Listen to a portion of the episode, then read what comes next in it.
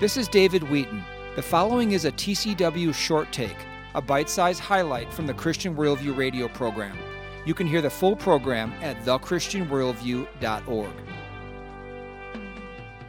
Why do you think homosexuality and transgenderism has become so prominent in our societies today, and why should this concern Christians?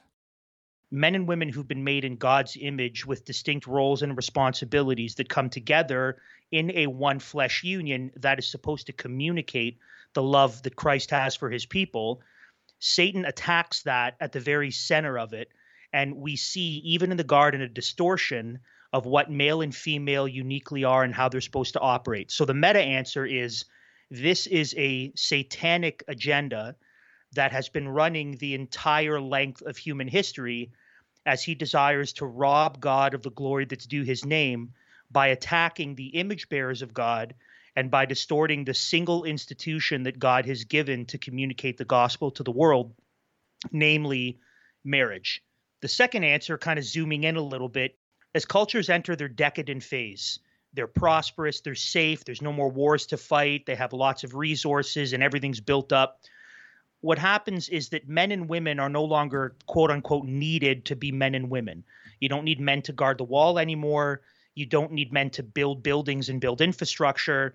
And because of all the decadence and because of all the prosperity, what happens is androgyny comes shortly thereafter. We saw this in the twilight of the Roman Empire and in the Greek Empire as well. You see towards the end of the height of the Greek Empire, a lot of sculptures of men are very effeminate, feminine features, no body hair, smaller bodies.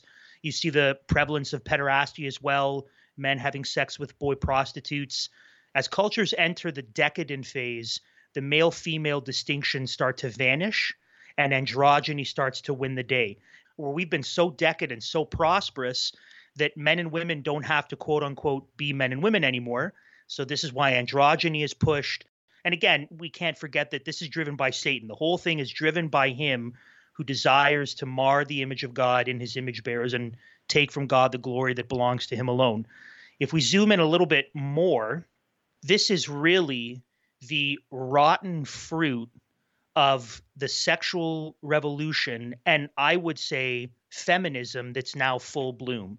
And so this battle, this gender twisting that happened and begun really in the middle of the 1800s, eventually morphed into second, third, and now we're kind of in fourth wave feminism, if you will, which dis- again distorts the male female distinction, erases all of the distinctions between men and women.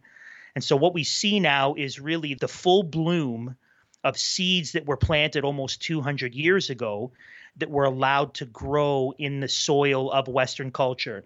And it's aided, of course, by cultural Marxism in the late 1800s, kind of a neo Marxism and critical theory coming out of the Frankfurt School in the early 1900s as it infiltrates the United States on the coast in Berkeley and Columbia, in the university and in the academy. This is a cake, if you will, that has been in the oven for almost 200 years and now we have it for us to see. This has been a short take from the Christian Worldview radio program. To hear the full program and connect with this nonprofit radio ministry, go to thechristianworldview.org.